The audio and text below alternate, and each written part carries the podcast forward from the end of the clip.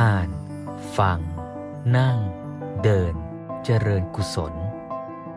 สี่สั้นสามตามรอยอริยวินัย ร่วมกันศึกษาธรรมะ น้อมนำสู่การปฏิบัติในทุกขณะของชีวิต เพื่อพัฒนาภายในแห่งตนและสังคมส่วนรวม พูดถึงพรรษาเนี่ยอาตมาก็จำพรรษาอยู่ที่วัดยานเวศกวัน หลายปีเลย ก็ตั้งแต่อาตมาก็จำไม่ได้ชัดว่าตั้งแต่ปีไหน น่าจะตั้งแต่สมัยที่ตัวอาตมาเองไปเรียนเกี่ยวกับชีวิตและความตาย ก็มักจะบอกกับครูบาอาจารย์ เพื่อนพี่น้องพระที่จำพรรษาด้วยกัน แทบทุกพรรษาว่า ไม่แน่นะพรรษาเนี่ยอาจจะเป็นพรรษาสุดท้ายที่เราได้อยู่ร่วมกันก็ได้ ไม่แน่ว่า ใครจะอยู่ใครจะไปจะเกิดอะไรขึ้น ถ้าเราเตรียมตัวเตรียมจิตเตรียมใจอย่างนี้ ไม่ได้แปลว่าเพื่อความหวาดหวั่นหวาดกลัว แต่ว่าให้เห็นคุณค่าว่า ทุกวันเวลานาทีที่เราอยู่ร่วมกันนี้เนี่ย มันไม่แน่นอน เราอยากจะทำอะไรอยากจะทำดีต่อกันก็ทำเสีย อย่าไปรอว่า โอ้ เดี๋ยวปีหน้าเราก็กลับมาจำพรรษาด้วยกันเดี๋ยวค่อยว่ากันใหม่ไอ้เรื่องที่จะเรียนก็เอาไว้ก่อนนะปีนี้ยังไม่ต้องเรียนหรอกปีหน้าค่อยว่ากัน อย่างนี้ก็จะ ผัดไปเรื่อย สุดท้ายก็อาจจะไม่มีวันนั้นมาถึงก็ได้มันก็ต้องเตือนกัน เตือนตัวเอง แล้วก็เตือนคนรอบข้างด้วย พออาตมาไปเรียนชีวิตและความตายต่อมาสักพัก ก็ได้มีโอกาสครูบาอาจารย์ก็ชวนให้ไปช่วย สอนรุ่นต่อๆมาด้วย ก็ไปสอนวิชาเรื่องชีวิตและความตายในพระพุทธศาสนา ก็สอนคุยกันหลายเรื่อง แล้วก็มีการออกคำถามเป็นข้อสอบ มีคำถามชุดหนึ่งที่อาตมามักจะถามผู้เรียน แต่ว่าถามนี่ต้องถามเป็นชุด วันนี้เอาคำถามนี้มาฝากโยมด้วยคำถามข้อที่หนึ่งก็คือว่า ถ้าเราเห็นว่าความความเป็นความตายคือชีวิตและความสิ้นชีวิตเป็นเรื่องธรรมดาของชีวิต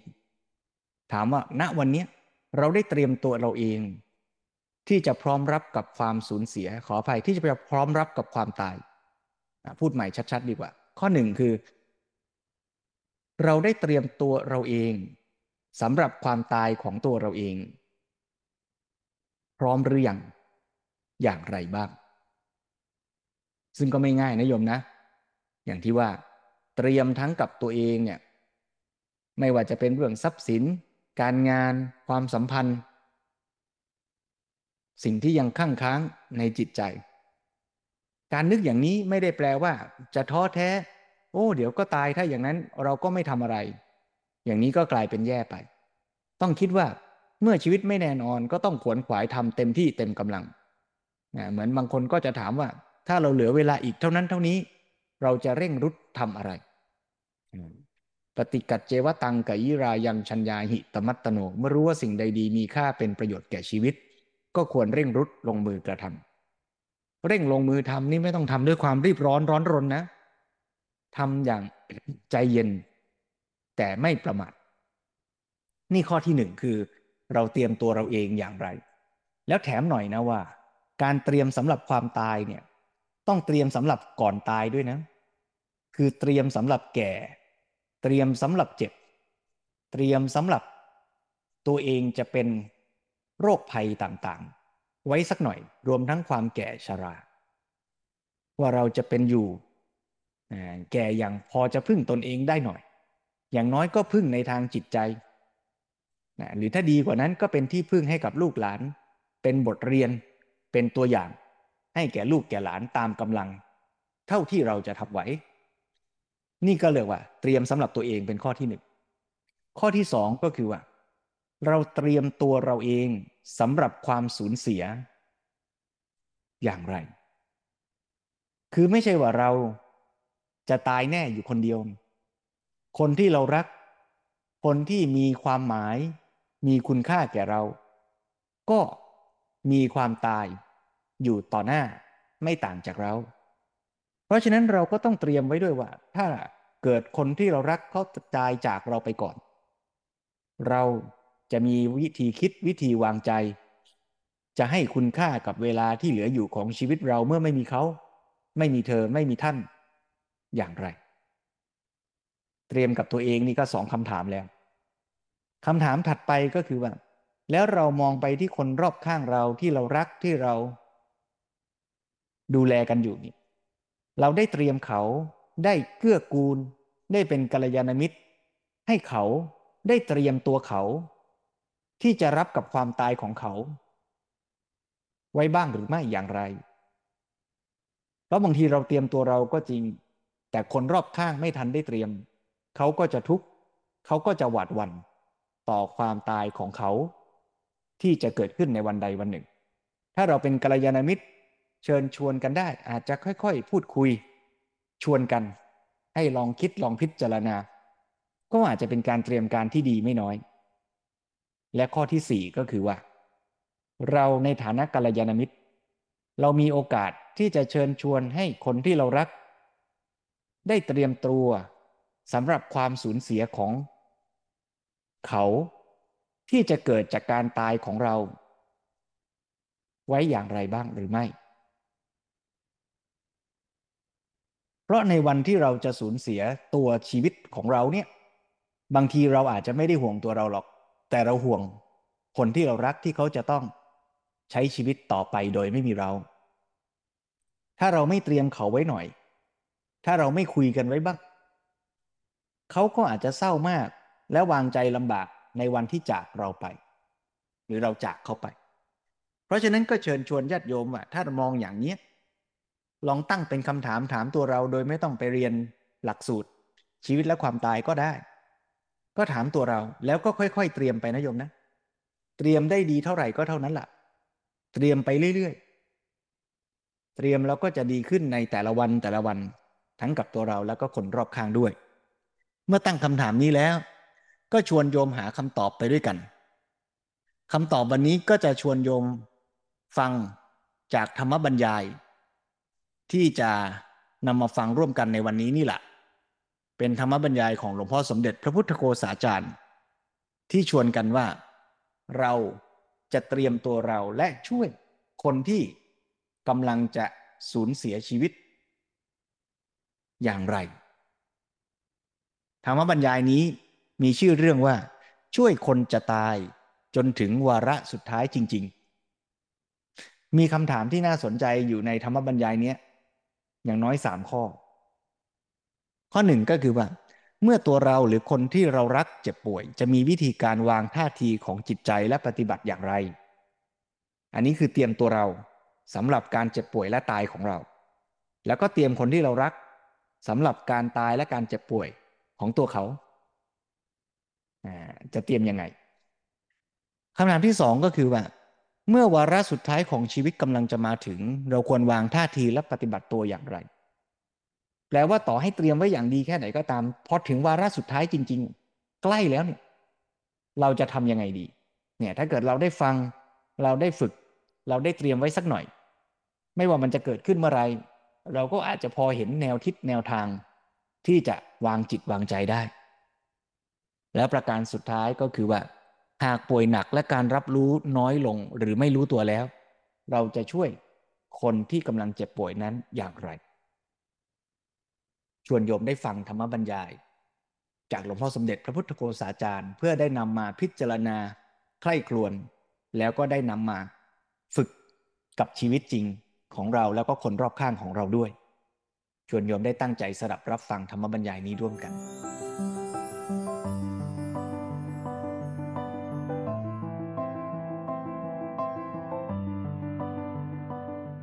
คุยกันไม่ได้มีขีดขั้น คุยได้หมดนิมนต์ก็มีคำถามที่อยากเรียนรบกวนถามพระเดชพระคุณหลวงพ่ออยู่สองสามคำถามนะครับ ผมขออนุญาตเรียนถามข้อหนึ่งกับข้อสองเนี่ยถามไปในครั้งเดียว เพราะคำถามเป็นแนวเดียวกันคำถามข้อที่หนึ่งคือ เราจะมีวิธีการวางท่าทีของจิตใจและมีแนวปฏิบัติอย่างไร เกี่ยวกับความเจ็บป่วยของตัวเราเอง หรือคนรอบข้างตัวเราที่เรารัก เช่น คุณพ่อคุณแม่ เช่น กรณีป่วยเป็นมะเร็ง แล้วมีภาวะความเจ็บปวด มีความทุกข์ทรมาน มีเวทนาแรงกล้าขึ้นเรื่อยๆ เราจะวางท่าทีของที่ถูกต้องของจิตใจและการประพฤติตัวอย่างไรจึงจะถูกต้อง ในข้อที่สองที่ตัดจากเรื่องความเจ็บป่วยก็คือ เมื่อวาระสุดท้ายของชีวิตกำลังมาถึง การปฏิบัติเพื่อรักกับความตายที่อยู่ตรงหน้าในขณะนั้น เราควรจะวางท่าทีอย่างไร และจะปฏิบัติตัวอย่างไร เพราะเราได้รับการศึกษามาว่า ผู้ที่กำลังจะตาย ถ้าจิตดับในขณะนั้น ถ้าเป็นอกุศลจะไปเกิดในอบายภูมิ แต่ถ้าจิตเป็นกุศลจะไปเกิดในสุคติภูมิเดนนี้เนี่ยสมมุติถ้าตัวเรากำลังจะตาย เราจะต้องทำอย่างไร และถ้าญาติพี่น้องรอบข้าง เขาควรจะปฏิบัติตัวอย่างไร ถึงจะถูกต้องเราควรเรียนถามพระเดชพระคุณครับ ครับเรื่องนี้ก็เป็นเรื่องที่ถามกันเยอะนะฮะเพราะว่ามันเป็นเรื่องเกี่ยวกับชีวิต เรื่อง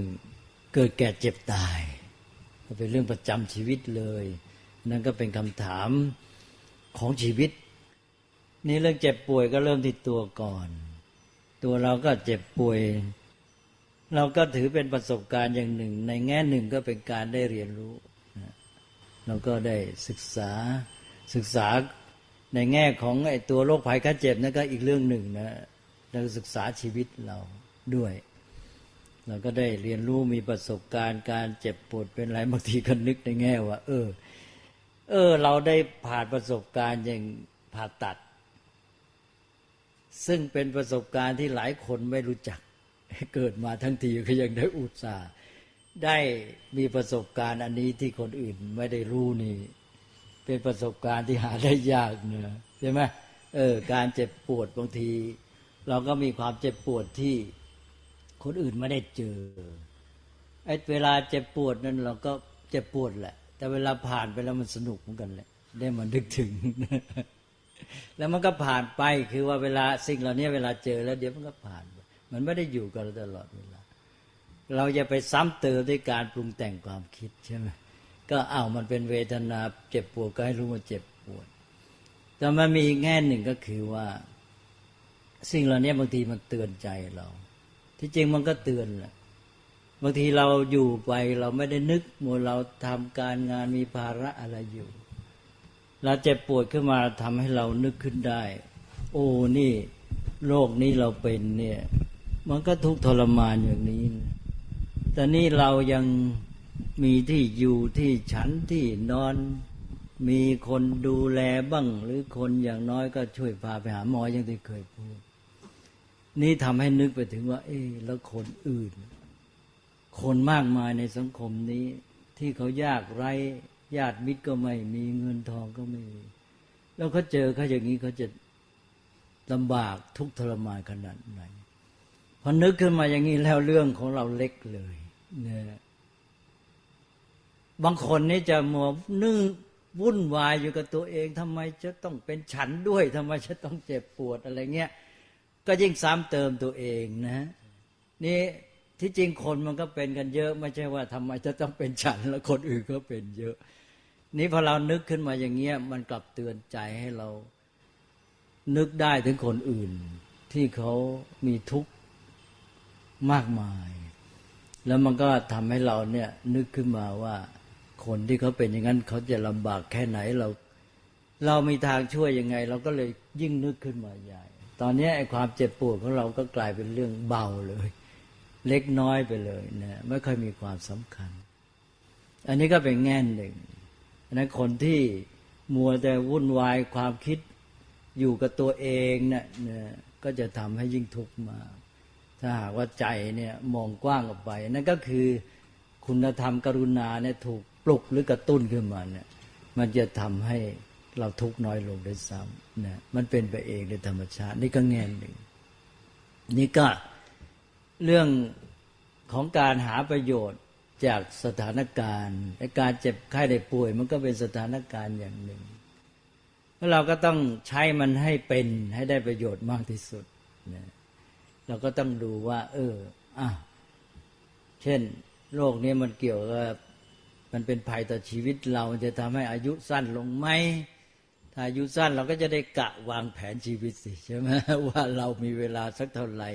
แล้วเราจะใช้เวลานี้อย่างไรจึงจะเกิดประโยชน์ที่สุดนะอันนี้ก็อย่าง หรือถ้ามันไม่ใช่เรื่อง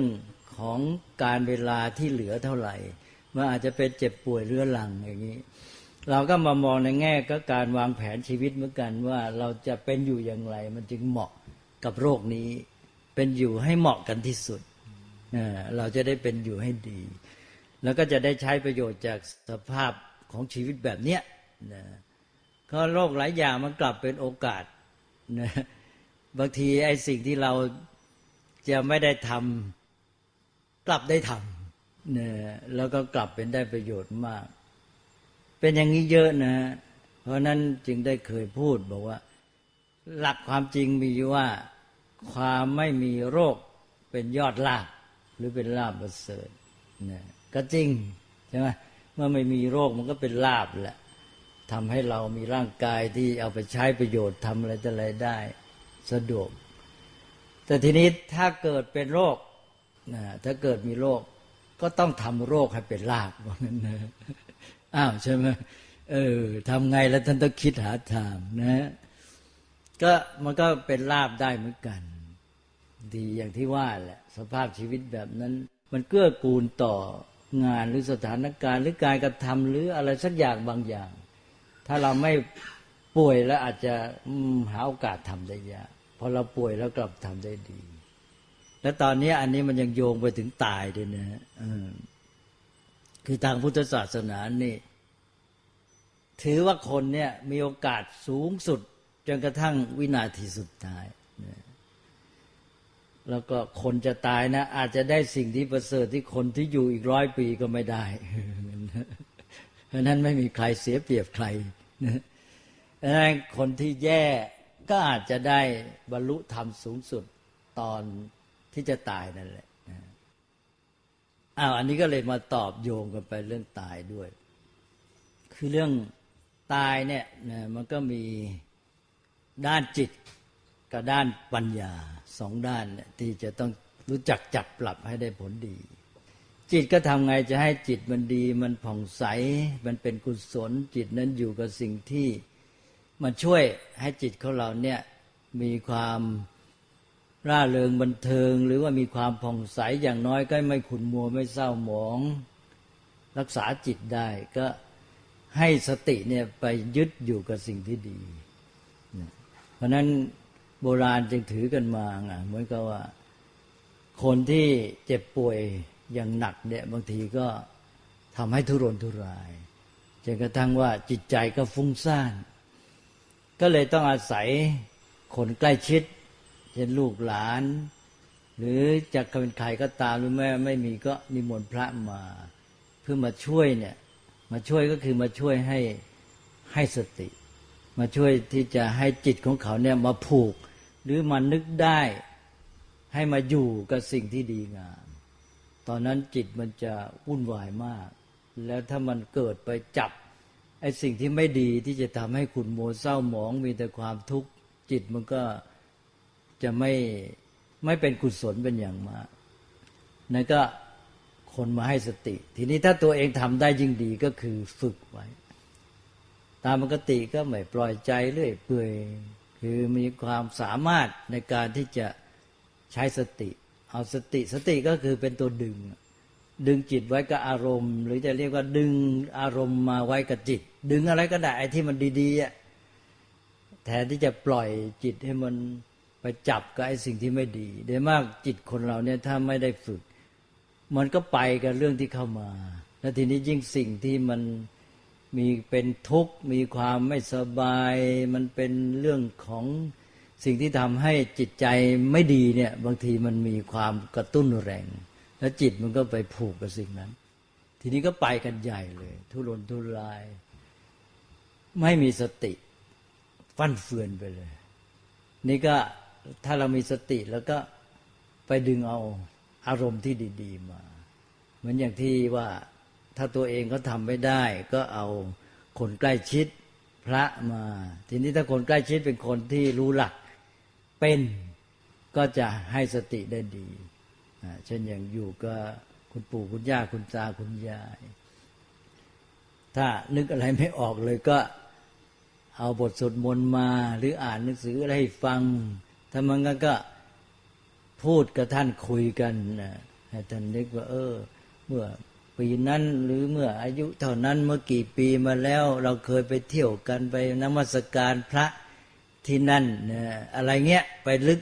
ทวนเอาเรื่องที่ดีๆครับสิ่งที่เคยทำที่มันเด่น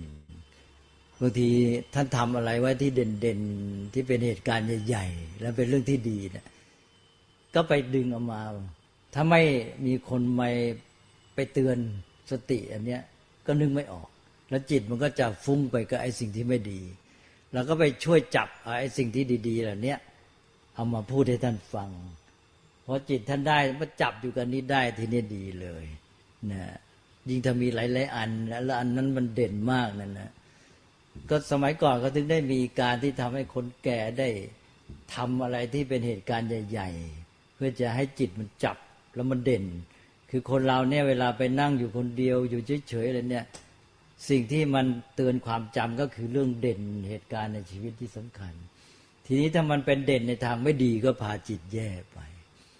เขาก็เลยหาอุบายมาให้สร้างไอเหตุการณ์ที่มันเด่นในฝ่ายดี อย่างคนเก่าๆมาที่ให้สร้างพระประธานอะไรอย่างนี้ใช่ไหมเป็นเหตุการณ์ใหญ่ๆนี่ เป็นพระองค์โตเบิ่มเพราะว่าพูดขึ้นมานี่นึกขึ้นมาชัดเลย เนี่ยก็เพื่อให้ เป็นในจุดหรือสติที่จะได้เอ้ขอไปเป็นอารมณ์ที่จะได้สติไปกำกับไปดึงไปยึดเอามาผูกไว้กับจิตได้ หรือไปผูกไปฝังลูกนิมิต ผูกสีมาวัดนั่นอะไรเงี้ยนะแต่นี่ต้องหมายความว่านี่เป็นเรื่องที่สมัยนั้นมันก็เป็นเรื่องดีๆ เดี๋ยวนี้มันจะกลายเป็นการค้าธุรกิจไปซะเยอะเนี่ยสมัยนั้นมันหายาก อย่างสร้างพระนี่ก็หายากองค์ใหญ่ๆนะฝังลูกนิมิตผูกสีมานี่ในชีวิตหนึ่งหายากเดี๋ยวนี้ตามสี่แยกเต็มไปหมดโฆษณากัน มักจะตรงตุดจีนใช่ไหมเนี่ยมันกลายเป็นธุรกิจไปแล้วเนี่ยมันก็เลยเอาแล้วมันก็กลายเป็นเรื่องที่ไม่บริสุทธิ์แท้แต่ว่าถึงยังไงก็เอาพอช่วยได้บ้าง แต่ว่า อันนี้เป็นเพียงตัวอย่าง หมายความว่าเราสามารถสร้างเหตุการณ์สำคัญสำคัญที่จะเป็นเครื่องทำให้สติจับได้ง่าย เป็นจุดเด่นเนี่ยถ้าเราเป็นคนใกล้ชิดเราก็ไปพูดกับท่าน แล้วก็ดึงเอาเหตุการณ์สำคัญเหล่านี้มาให้ท่านนึกแล้วก็คุยอะไรแต่อะไรให้จิตของท่านอยู่กับสิ่งที่ดี ๆ อย่างเงี้ยก็อย่างนี้ก็ช่วยให้จิตมันเป็นกุศลอยู่นะนี่แบบ ที่ง่ายๆ เพราะงั้นถ้าเป็นคนมีความสามารถในการพูดก็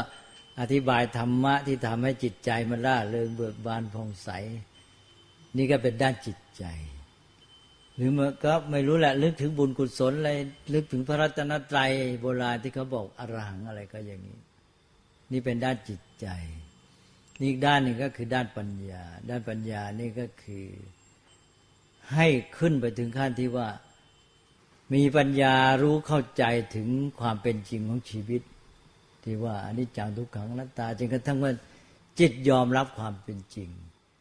พอถึงขั้นนั้นจิตเนี่ยยอมรับความจริงของชีวิตแล้ววางใจได้เลย หมายความใจของเขาเองนะวางใจกับชีวิตนี้ได้ คือมันลงตัว มันไม่ห่วงกังวลมันไม่ฟุ้งซ่านมันไม่วุ่นวายสับสนแล้วตอนนี้ เพราะจิตมันเกิดความรู้ รู้เข้าใจชีวิตชีวิตเก็เป็นอย่างนี้ปรงได้อย่างนี้นะพอจิตมันวางลงได้ด้วยความรู้เข้าใจเนี่ย มันลงตัวแล้วเนี่ยลงสบายเลย หมดปัญหาไปเลย เรียกว่าตอนนี้จิตกลายเป็นอิสระไปแล้วด้วยปัญญามาปลดปล่อย ขั้นนี้เป็นขั้นปัญญา ดีกว่าขั้นจิตแท้ๆด้านจิตนั่นก็แค่ได้ทำให้จิตเป็นกุศล จิตร่าเริงเบิกบานผ่องใสอยู่กับสิ่งที่ดีเท่านั้นเอง ได้แค่นั้นนะก็ต้องเอาอะไรมา ให้มันมาอยู่กับจิตหรือคลองจิตไว้ให้ด้านดีอยู่ แต่พอด้านปัญญามานี่วางได้เลย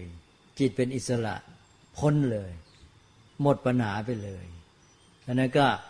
ถ้าเราสามารถก็ไปให้ถึงขั้นปัญญา ถ้ายังไม่สามารถก็ให้ได้ขั้นจิต ให้จิตอยู่กับสิ่งที่ดีไว้ก่อนนะไม่เปิดช่องให้อารมณ์ที่เป็นอกุศลที่จะทำให้จิตใจขุนมัวเศร้าหมองเนี่ยเกิดขึ้น หรือมาเป็นตัวครองจิต แล้วก็ปั่นจิตนะถ้ามันงั้นแล้วไอ้สิ่งพวกนี้มันมีโอกาสมาก เพราะมันเด่นนะฝ่ายไม่ดีฝ่ายร้ายเนี่ยแล้วจิตมันจะ ถอนตัวยากพอจิตมันเป็นนึกเรื่องไม่ดี แล้วทีนี้มันเอาอยู่นั่นแหละนะนั้นคนใกล้ชิดจะต้องมาช่วยดึงออก หรือเอาไอ้สิ่งที่ดีมาแทน วิธีการหนึ่งก็คือแทนที่จะดึงออกก็เอาไอ้สิ่งที่มันดีที่มันเด่นกว่ามันใหญ่กว่ามาแทนนะมาทดแทนให้ อันนี้ก็เป็นเรื่องที่ตอบไปถึงตอนตายเลย แต่ทีนี้ว่าที่บอกว่า โอกาสของคนเนี่ยมีแม้กระทั่งวินาทีสุดท้ายก็คืออย่างนี้แหละ พอถึงขั้นปัญญาเนี่ยนะอย่างผู้ที่เคยศึกษาเล่าเรียนปฏิบัติมามากแล้วเนี่ยพอถึงตอนเนี้ยประสบการณ์ที่มีอยู่ จิตมันก็ได้จังหวะหนึ่ง มันก็จะสามารถที่จะมาใช้ประโยชน์จากไอ้สิ่งที่เล่าเรียนศึกษา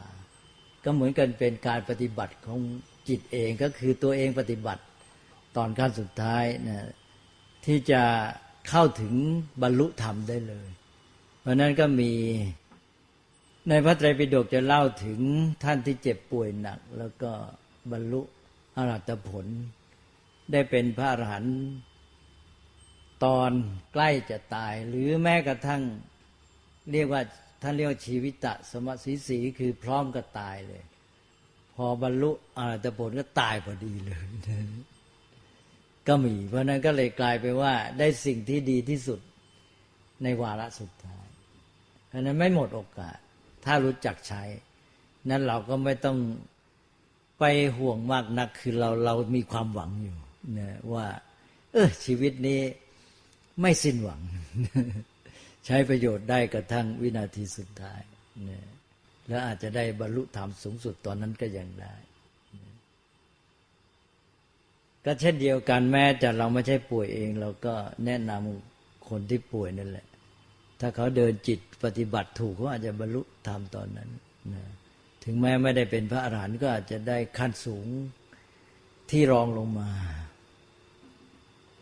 ตอบไปได้แค่ไหนแล้วไม่รู้ถ้านยังมีแง่สงสัยก็ถามต่อ มีไหมครับ ตอบยังไม่หมดแง่ก็ช่วย ตั้งแง่ให้ด้วย ก็คำถามถัดไปก็คงเป็นเรื่องของการเวียนว่ายตายเกิด เอาละอันนี้ไม่เอาแล้วเลยหมดแล้วเลยคือในกรณีของคำถามที่ตั้งไปเนี่ย มีข้อสงสัยนิดนึงก็คือว่า อย่างกรณีผู้ที่กำลังจะเสียชีวิตเนี่ยครับแล้วเขาไม่รู้ตัวแล้วอ่าทุกอย่างมันมีอุปกรณ์ทางการแพทย์เต็มตัวไปหมดเนี่ย เราจะมีการให้สติในการเนี่ยการรับรู้เขาน้อยมาก ครับ แต่เราจะช่วยเขาได้อย่างไร ก็อันนี้เราก็ต้องหวังไว้ก่อน คือเราไม่รู้ชัดเนี่ยว่าเขาอยู่ในระดับของการมีจิตสำนึกได้แค่ไหนใช่ไหมบางทีเขาแสดงออกไม่ได้ แต่เขารับรู้ได้ เนี่ย อินทรีย์ในทางแสดงออกแสดงออกไม่ได้เลย ขยับขยื่นเคลื่อนไหวไม่ได้ แต่รับรู้ยังมี บางทีตายังเห็นอ่าบางทีตาไม่เห็นแล้ว แต่หูยังได้ยิน แม้แต่หูไม่ได้ยินแล้วบางทีการซึมซับทางบรรยากาศมี เออ เอาละสิบรรยากาศก็สำคัญนะการรับทราบทางบรรยากาศเนี่ยเพราะนั้นอย่าไปประมาทท่านที่เจ็บป่วยหนัก เหมือนกับไม่รู้ตัวแล้วเนี่ยบางทีรับทราบทางบรรยากาศ นั้นเราจะต้องสร้างบรรยากาศให้ดี เพื่อโน้มจิตไปในกุศล ให้จิตเนี่ยไปในทางกุศล แม้แต่จะเกิดการฝันพอบรรยากาศดีก็ฝันไปดี ฝันไปในทางที่เป็นเรื่องเป็นราวที่มันงดงามนะจิตใจเบิกบานผ่องใส อย่างเงี้ยก็ช่วย เพราะนั้นก็เลยมีการที่ว่าอา้าวอย่างน้อยนึกอะไรไม่ออกก็สวดมนต์ให้ฟัง เปิดเทปเสียงเบาๆ อะไรเงี้ยที่มันเป็นเรื่องดี ๆ เนยมาเงินเข้ามาก็มาพูดคุยกันในหมู่ญาติมิตร คนใกล้ชิดก็พูดเรื่องดีๆ พูดเรื่องที่จะคล้ายๆว่า ถ้าได้ยินแล้วก็จะสบายใจเนี่ยอย่างเงี้ยก็ช่วยในทางบรรยากาศนี่ยก็เท่าที่เราจะนึกได้ว่าท่านอาจจะยังอยู่ในระดับนี้ได้นะแแล้วเราก็ทำไปนะก็ต้องถือว่ายังมีหวังอยู่นะไม่ปล่อยปละละเลย เดี๋ยวกลายเป็นประมาท ทำอย่างนี้ก็ถือว่าไม่ประมาทเท่าที่จะเป็นไปได้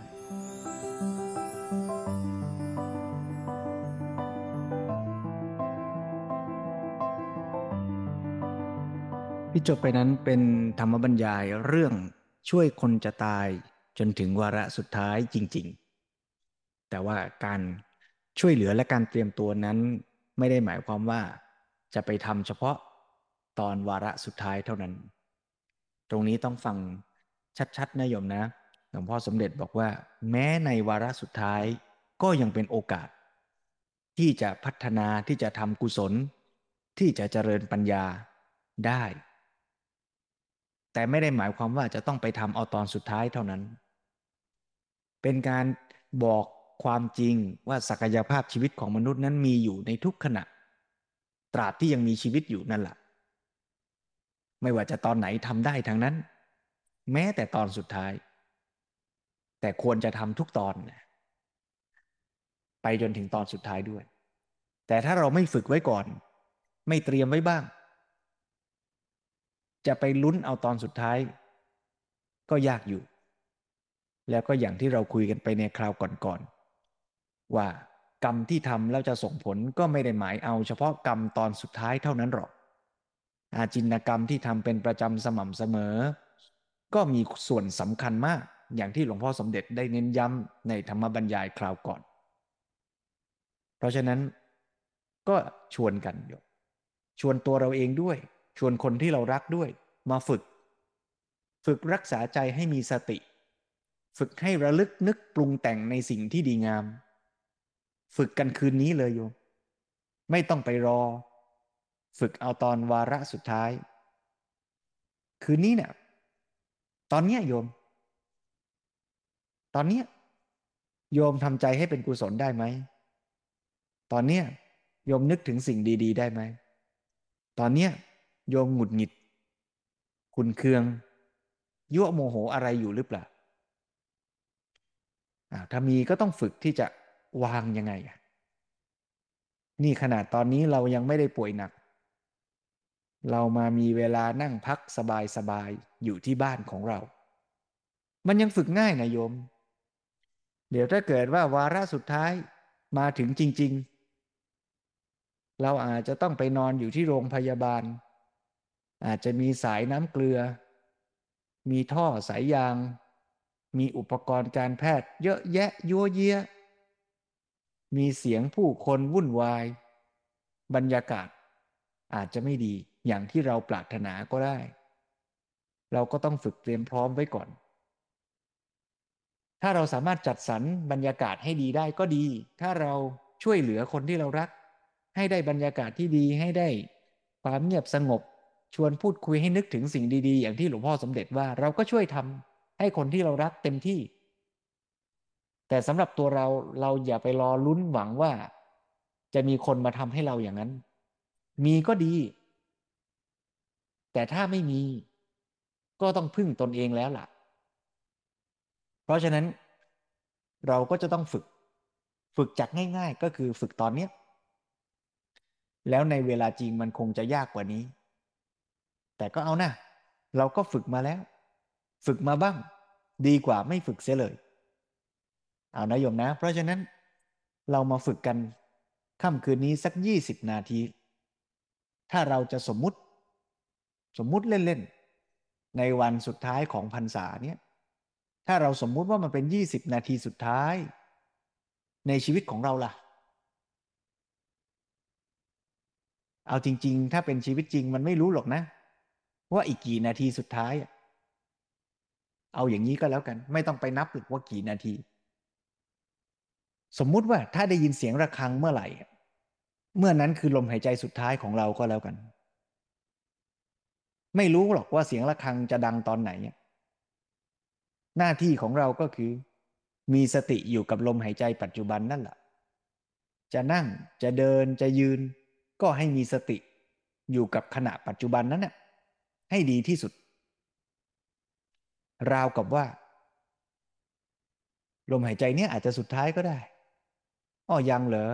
อยังก็ดีอะอันนี้แหละมั้งสุดท้าย ก็ทำให้ดีที่สุดไปทุกลมหายใจนะ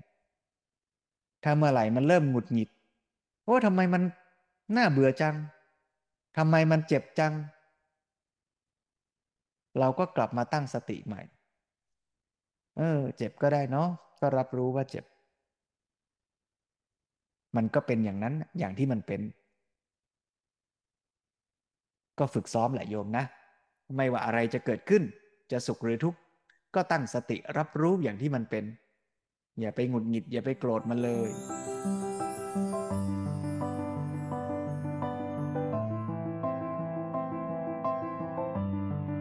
เรามาทดลองกันดู มาฝึกกันดู ถ้ามันคือช่วงเวลาสุดท้ายในชีวิตเรา เราจะรักษาใจของเราให้มีสติ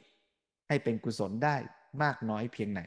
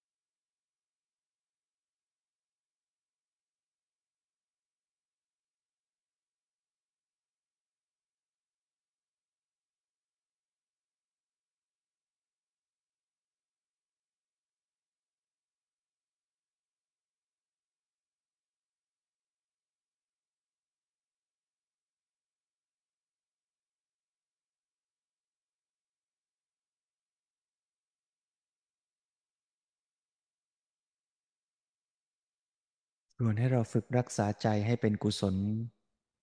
ถ้าใจเราเผลอ หลุดลอยไปกับเรื่องที่เป็นอดีตก็ตาม หลุดไปกับเรื่องของความหวาดกลัว อนาคตที่ยังไม่มาถึง หรือหวนละห้อยถึงอดีต ที่ผ่านไปแล้ว เราก็พาใจเรากลับมาอยู่กับปัจจุบันขณะ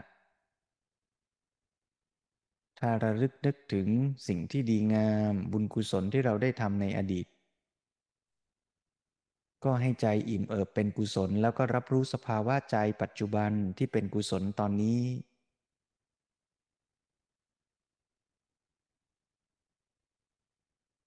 รับรู้สภาวะกายและใจที่ปรากฏเฉพาะหน้า รับรู้สบายๆไม่ต้องไปกดดันบีบคั้น หงุดหงิดคุนเคือง ยึดติด รู้ซื่อๆ รู้แล้วก็ปล่อย รับรู้ตามที่มันเป็น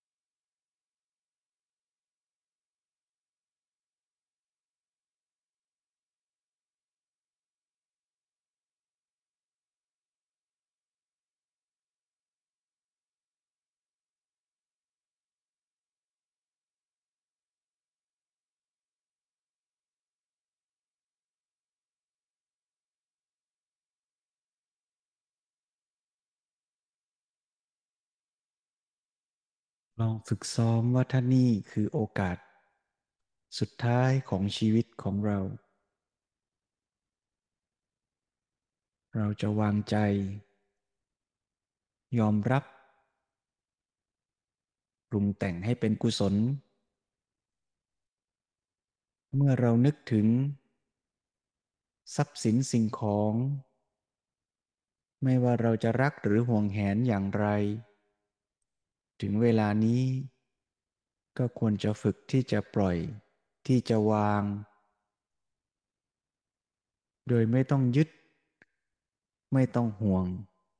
กังวลอะไร อีกต่อไป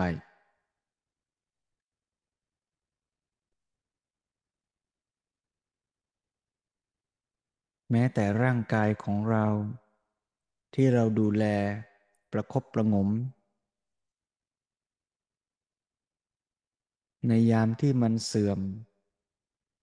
มันก็ทำมาซึ่งความทุกขเวทนาต่างๆ ก็อย่าได้ยึด อย่าได้สำคัญหมายว่ามันจะต้องสวยงามและคงอยู่กับเราตลอดไปอีกเลย วางใจ ปล่อยวาง ให้ร่างกายเป็นไป ตามเหตุปัจจัยของมันเถิด แม้แต่คนที่เรารัก เราก็ได้อยู่ด้วยกันทำดีบ้าง ไม่ดีบ้าง ถึงเวลาที่จะต้องจากกัน ก็ระลึกนึกถึงสิ่งดีงามที่เราได้เคยกระทำต่อกันเถิด แล้วเขาก็จะเดินทาง ใช้ชีวิตของเขาต่อไป ขอให้เรารักษาใจ รอยยิ้มและกำลังใจจากเรา อาจจะเป็นสิ่งที่มีค่าที่สุด ที่จะมอบให้แก่กันได้ ในเวลาเช่นนี้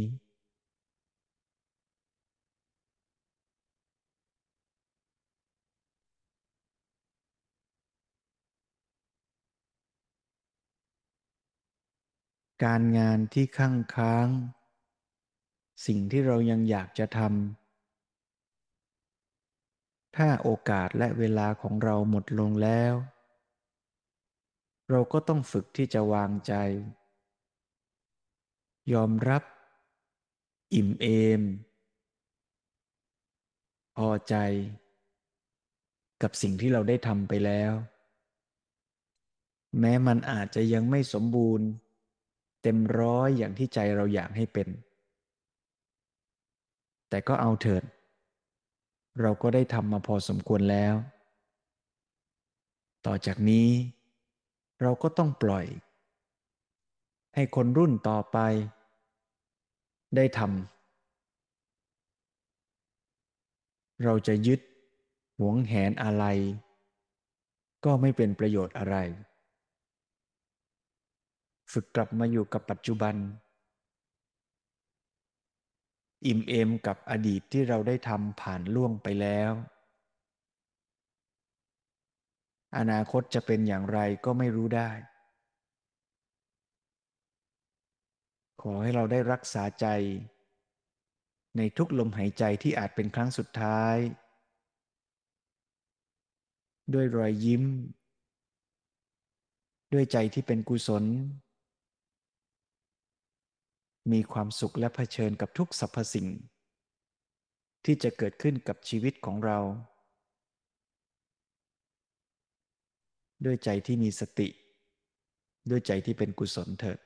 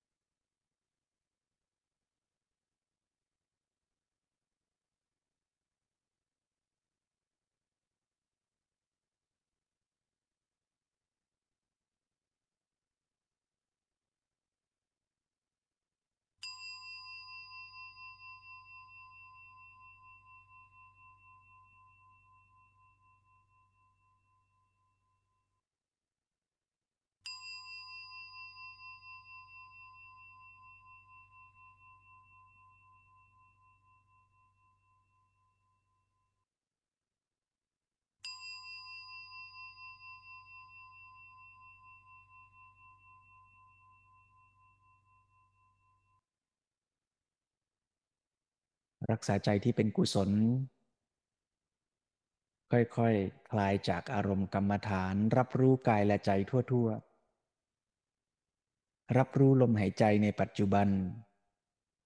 และบอกกับตัวเราเองว่านี่เรายังมีชีวิตอยู่ ที่เราคิดเมื่อสักครู่ว่ามันอาจเป็นลมหายใจสุดท้าย มันยังไม่ใช่ณบัดนี้เรายังมีชีวิต เรายังมีลมหายใจ และเรายังสามารถจะทำอะไรดี ๆ ให้กับตัวเรา ให้กับคนที่เรารัก ได้อีกตั้งมากมาย แต่การที่เราฝึกและเตือนตัวเองเช่นนี้ ก็เป็นการซักซ้อม และเราอาจจะซ้อมอย่างนี้ ทุกๆคืนก่อนนอนก็ได้ ว่างานการที่เราทำในวันนี้ ไม่ว่ามันจะดีร้าย เราก็ทำ ผ่านไปแล้วล่ะ ส่วนที่ดีก็อิ่มเอมใจ ส่วนที่ไม่ดีก็ยอมรับ ถ้ามีโอกาสก็ปรับปรุงพัฒนา แต่ไม่ต้องเอามาข้างค้างหงุดหงิดเสียใจ ความสัมพันธ์กับคนรอบข้างก็เช่นเดียวกัน เราก็พยายามทำต่อกันให้ดีที่สุด ผิดพลาดพลั้งก็ขออภัย เปลี่ยนแปลงปรับปรุง แต่อย่าได้เอามาค้างคา เหนียวรั้งใจเราไว้เลย ถ้าเราฝึกอย่างนี้บ่อยๆ ทุกคืนทุกคืน ทุกลมหายใจ เราก็จะใช้ชีวิตอย่างที่จะพร้อม ที่จะจากโลกใบนี้ไป เมื่อไหร่ก็ได้ แต่ถ้ายังไม่จากไปเราก็จะใช้มันให้ดีที่สุด แต่ทั้งหมดนี้คือการซ้อมนายโยมของจริงก็อีกเรื่อง ไม่ได้การันตีนะโยมนะ ไม่มีหลักประกันแบบซื้อประกันชีวิต ว่าถ้าซ้อมแล้ว วาระสุดท้ายจะสบายแน่ ๆ ไม่มีบริษัทไหนขายประกันแบบนี้เลย มีแต่ขายว่าตายแน่ๆเพียงแต่ว่าถ้าตายเมื่อไหร่จะได้ตังค์ให้กับลูกกับหลาน แต่ก็อย่างที่ว่า ซ้อมไว้ดีกว่าไม่ซ้อม ฝึกเท่าไหร่ก็ได้เท่านั้น แต่ไม่ฝึกก็ไม่ได้เลยอานิยมถามว่า ถ้าเป็นอัลไซเมอร์ หรืออย่างที่เมื่อกี้ พระท่านถามหลวงพ่อสมเด็จว่า ถ้าเกิดเป็นโรคอะไรสักอย่างที่ไม่รู้ตัวแล้ว จะหมดโอกาสหรือไม่ ก็ตอบอย่างเดียวกันว่า ไม่แน่ เพราะเราไม่รู้ว่าสภาวะที่ ต่อให้เป็นอัลไซเมอร์ก็เถอะ แต่ใจก็ปรุงแต่งอยู่ในทุกขณะทุกขณะนั่นแหละ เพียงแต่ว่าการที่จะใช้ระบบเส้นประสาท ระลึกเชื่อมโยงความทรงจำอาจจะไม่ได้สมบูรณ์ แต่ก็มีใจเป็นกุศลอกุศลเกิดขึ้นได้ แล้วถ้าฝึกบ่อยๆ ใจก็อาจจะเป็นกุศลได้โดยความคุ้นชินก็เป็นได้ ก็เหมือนเรานอนหลับนะโยม เราก็ไม่ได้มีความมีสติรู้ตัวอะไรหรอก แต่ว่าในความฝันเนี่ยใจมันก็มีกุศลอกุศลเกิดขึ้นได้ใช่ไหมล่ะโยม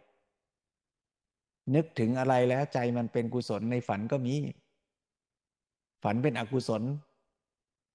วิ่งไล่ฆ่าไล่แทงกันก็มี ก็คล้ายอย่างนั้น เพราะฉะนั้นก็ฝึกไป แล้วก็อย่าไปคิดว่าหมดโอกาส ทั้งกับตัวเราหรือคนที่เรารักที่กำลังเจ็บป่วยอยู่ก็ตาม หลวงพ่อสมเด็จก็ให้หลักว่า มีหวังแล้วทำให้ดีที่สุดไว้ก่อน ต่อให้เขาไม่ได้ยิน ต่อให้เขาเป็นอัลไซเมอร์ ก็พยายามที่จะสร้างบรรยากาศ ชวนคิดชวนคุยในทางที่จะดีงามไว้ก่อน ถ้าเผื่อเขาได้ยิน หรือมีแวบของใจที่ระลึกนึก ขึ้นมาได้ ก็ยังเป็นโอกาส เป็นโอกาสได้เสมอ แต่อย่าไปรอเฉพาะโอกาสตอนท้าย เราต้องฝึกเตรียมพร้อมและซ้อมไว้ในทุกลมหายใจ ตราบที่เรายังมีชีวิตอยู่ วันนี้ก็ขออนุโมทนาในวันสุดท้ายของพรรษาปี 2566 ซึ่งก็ไม่รู้ ไม่รู้ว่าพรรษาหน้าเรายังจะได้กลับมาเจอกันหรือเปล่า หรือไม่แน่หรอกพรรษานี้มันอาจจะเป็นพรรษาสุดท้ายจริง ๆ ของอาตมาก็ได้ ถ้ามันเป็นอย่างนั้น ก็อิ่มเอมเถิดว่าพพรรษานี้เราได้ใช้ในการเรียนรู้ศึกษาธรรมะร่วมกันอย่าง เต็มอิ่ม หลายวันต่อสัปดาห์เลยทีเดียว คิดแล้วก็น่าอิ่มเอมใจ ถ้าพรรษาหน้ายังมีวันพรุ่งนี้ยังมา ก็ศึกษาเรียนรู้เกื้อกูลกันต่อไปนะโยมนะ แต่ถ้ามันจะไม่มีมา วันนี้ก็นอนหลับตาแล้วก็อิ่มเอม กับสิ่งที่เราได้ทำเถอะ อ่าน ฟัง นั่ง เดิน เจริญกุศลซีซั่นสาม ตามรอย อริยวินัย